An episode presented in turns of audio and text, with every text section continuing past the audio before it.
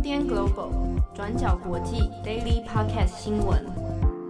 Hello，大家好，欢迎收听 UDN Global 转角国际 Daily Podcast 新闻。我是编辑七号，我是郑红。今天是二零二一年四月六日，星期二。好的，我们经历了这个清明年假哈，希望大家在上班的第一天哈，应该已经有收心了哈。收心的方式呢，就是透过第一天来收听 Daily Podcast 新闻，来进入一下新闻感的这种节奏。好，那首先第一则新闻哦，我们先帮大家来更新一下今天有关于东京奥运的事情。那么北韩在今天的时候呢，已经有宣布了一个消息哦，说他不会参加这一次东京的奥运。好，那这是目前呢第一个国家有跳出来说，哎，我不参加奥运的这样的情况。那么现在距离东京奥运七月二十三号的开幕呢，现在已经倒数剩下一百零八天哦。那北韩的这个消息其实就变成现在目前，诶，在今天各个国际新闻里面，其中一个瞩目的消息哦，因为毕竟它是第一个先跳出来说不参加的国家。那北韩所提出的理由呢？对外是说，因为担心疫情感染的缘故，如果让选手到日本来参加赛事的话，很有可能会导致感染 COVID-19 武汉肺炎。所以在这样考量之下，决定北韩是决集体不参加这一次的奥运。好，那事情出来之后呢，日本官方的第一时间反应，在今天上午那个官方长官的记者会当中，先是说。啊，他们透过北韩的官方消息，现在知道这个讯息了。好，那后续的情况还在了解当中。但是与此同时呢，这个东京奥委会有透过一个机构啊知情的人士对媒体是说，哎，其实东京方面呢，并没有接到任何来自官方的正式通知，也没有从 IOC 或者其他的奥委会正式的单位。得到北韩这个事情的通知哦，所以东京方面其实感到是相当错愕，而且认为说所谓的以疫情为理由不参加，诶，日本方面的判断是有可能是其实是一个借口，主要还是在于政治因素哦。好，那到中午这个时段呢，这个桥本哈桥本圣子目前这个东京奥委会的组织会的会长是说，呃，接下来有关于北韩不参加的事情呢，日本官方还会再做一些相应的处理啊。但这边只会只会讲处理也不太清楚到底细节是什么，但倒是有针对回应说，北韩所提出的理由就是针对防疫的部分。那东京这边主要。还是强调日本会做好相关的防疫哦，以免说，哎，怕大家国际上误会日本现在在奥运的防疫政策上面做的好像很疏漏，好，那也怕影响国际的形象。好，那与此同时，其实南韩方面也有发布了一个讯息，因为，呃，其实本来南韩是说希望借由这一次的奥运赛事呢，作为一个南北韩和谈或者和平交流的一个象征场域。那可以在日本这个地方呢，同时也达到中呃达到日本与韩国还有北韩方面三方的一个一个和平的象征哦。不过南韩统一部也在同步宣布说啊，这样的愿望目前现在是无法达成了，感到相当的遗憾。哦，北韩不参加东京奥运这一个突如其来的消息，其实在国际舆论上面有不同的解读呢。那第一个当然当然大家的反应是说呢，北韩毕竟不是一个呃传统的体育大国。那所以包括说呢，北韩退出之后，我们期待的哪些项目，或者是说北韩它是不是本来有一些特色项目是应该要出现的没有出现，让人家感到失望啊？对，通常这几个项目会是在比如体操、哦跳水、游泳，其实这几个项目是在传统比较共产主义国家里面常会得牌的一个传统项目了。那出，但是在这些项目里面，其实目前包括像，其实都是以中国啦，或者是说是俄罗斯，俄罗斯对、哦、这些国家为比较一个大宗的竞争力代表。那呃，比较里面提到的一些政治细节，我们可能可以回想一下，比如说像之前的平昌冬奥，北韩就是在。率队到南韩参加，那包括就是金正恩的胞妹金宇镇，那也有出席。那相关的场所或场域也变成就是以体育化解为政治的一个和解场所。那可是因为特别是在美国目前的呃总统现在变成拜登，那在过去的两个月内，就是以北韩跟美国还有。牵扯到日本、南韩跟中国之间的多国角力，目前就是重新回到了就是冻结甚至紧张对立的状况。那在过去一个月，北韩其实多次朝日本海的方向试射弹道飞弹。对，而且就在圣火点燃开始跑人当天啊，故意同同时在试射，相关针对性其实是比较强。那这次宣布说不参加东京奥运，其实一部分的政治解读也会认为说，那其实是在施压，就包括对日本，然后对南韩，就是施压说啊，我们之前的一些就是解禁谈判。就是在拜登上台之后陷入了停摆的状态，要求他们想办法，不然的话，就是北韩可能会重新回到过去的核子对抗状态。对，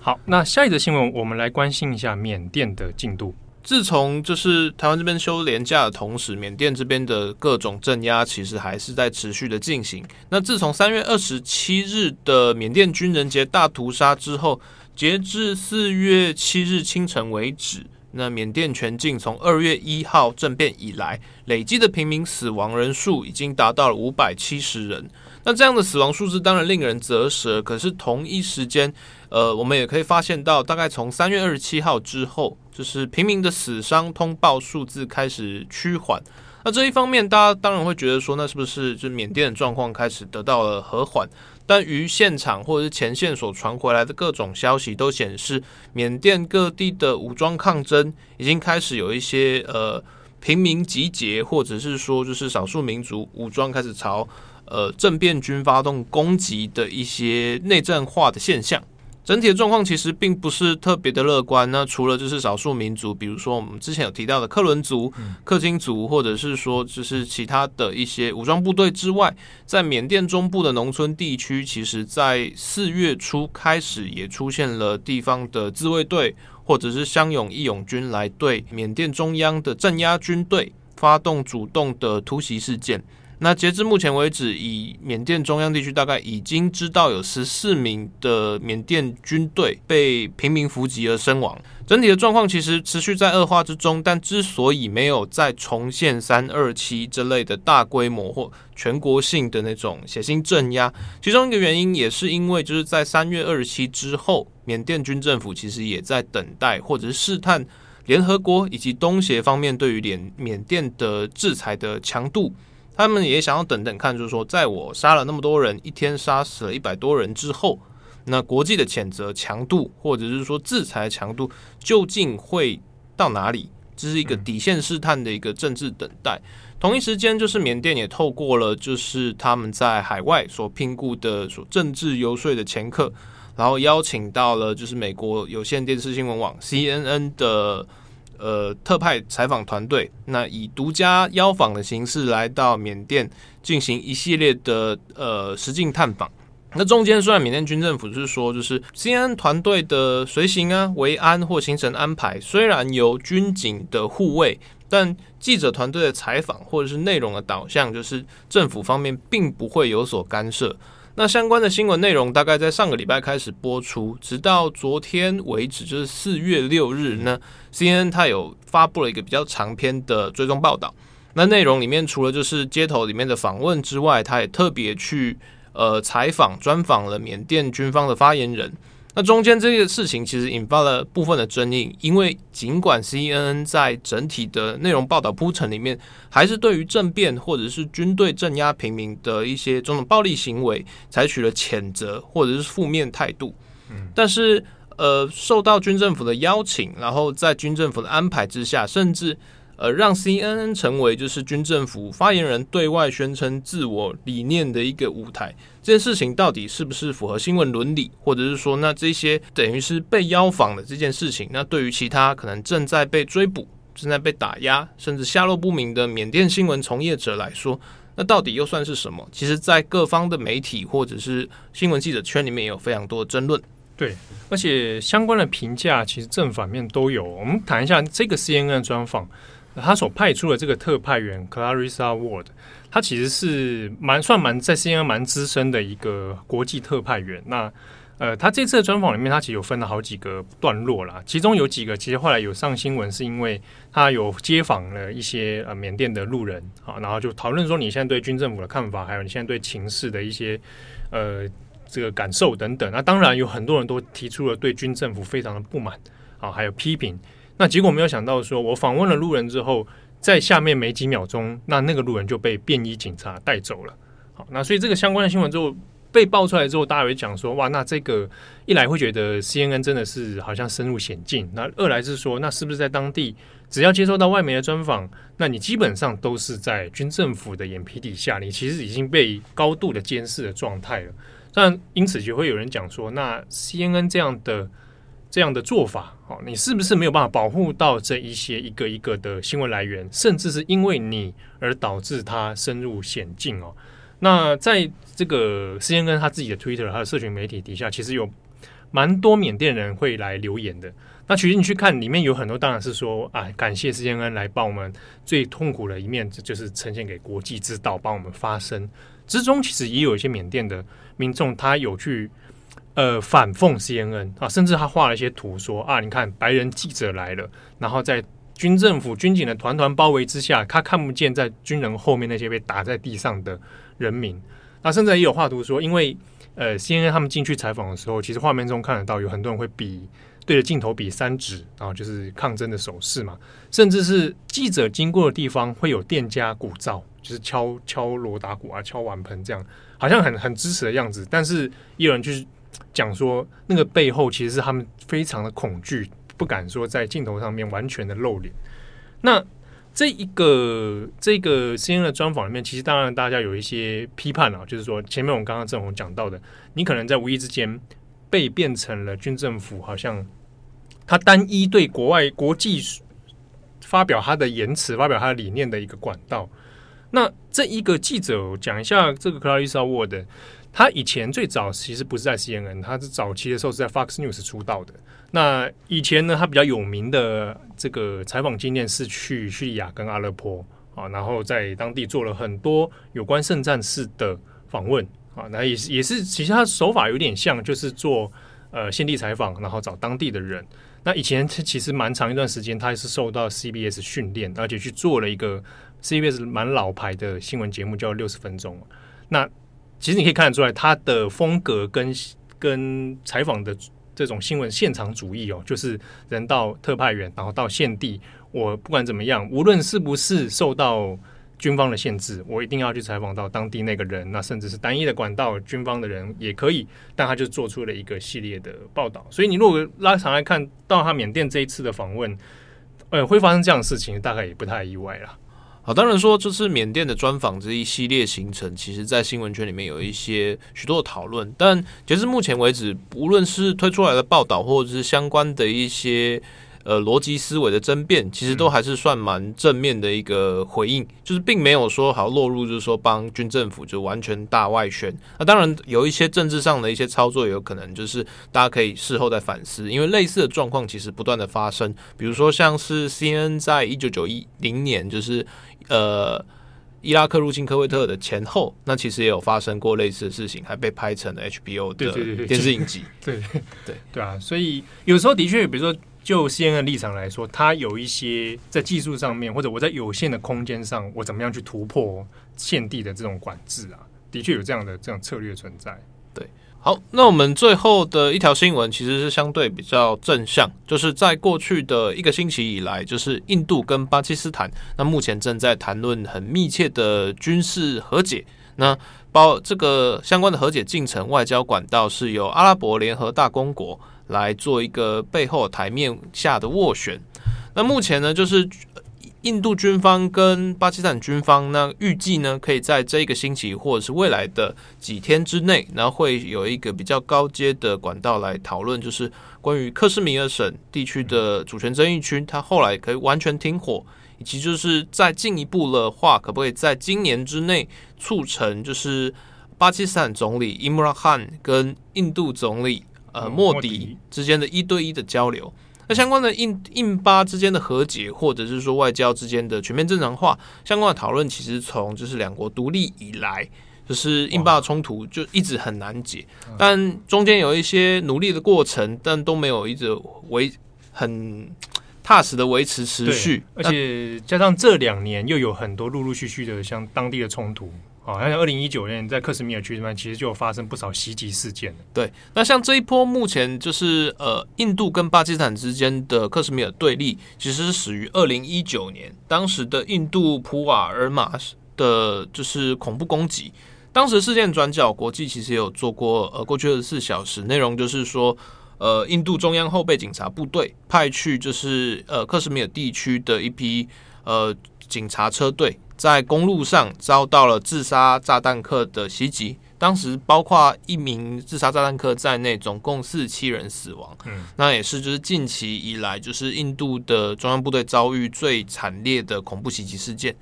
相关的事情之后，印度也以就是报复这恐怖组织，当时声称犯案的叫做穆罕默德军，他们认为这个是由巴基斯坦的军情局所支持的恐怖组织，所以那个时候印度也就认为说哈。这个是巴基斯坦所策动的恐怖攻击，所以在同年的稍晚，他也在对印度，印度也派出空军，然后对巴基斯坦打展开了轰炸行动。那这一系列那个时候被称之为就是呃呃手术式攻击。嗯，那后来还爆发了两国之间的一些呃空军交火，然后还有就是印度的呃空军被巴基斯坦击落等等等。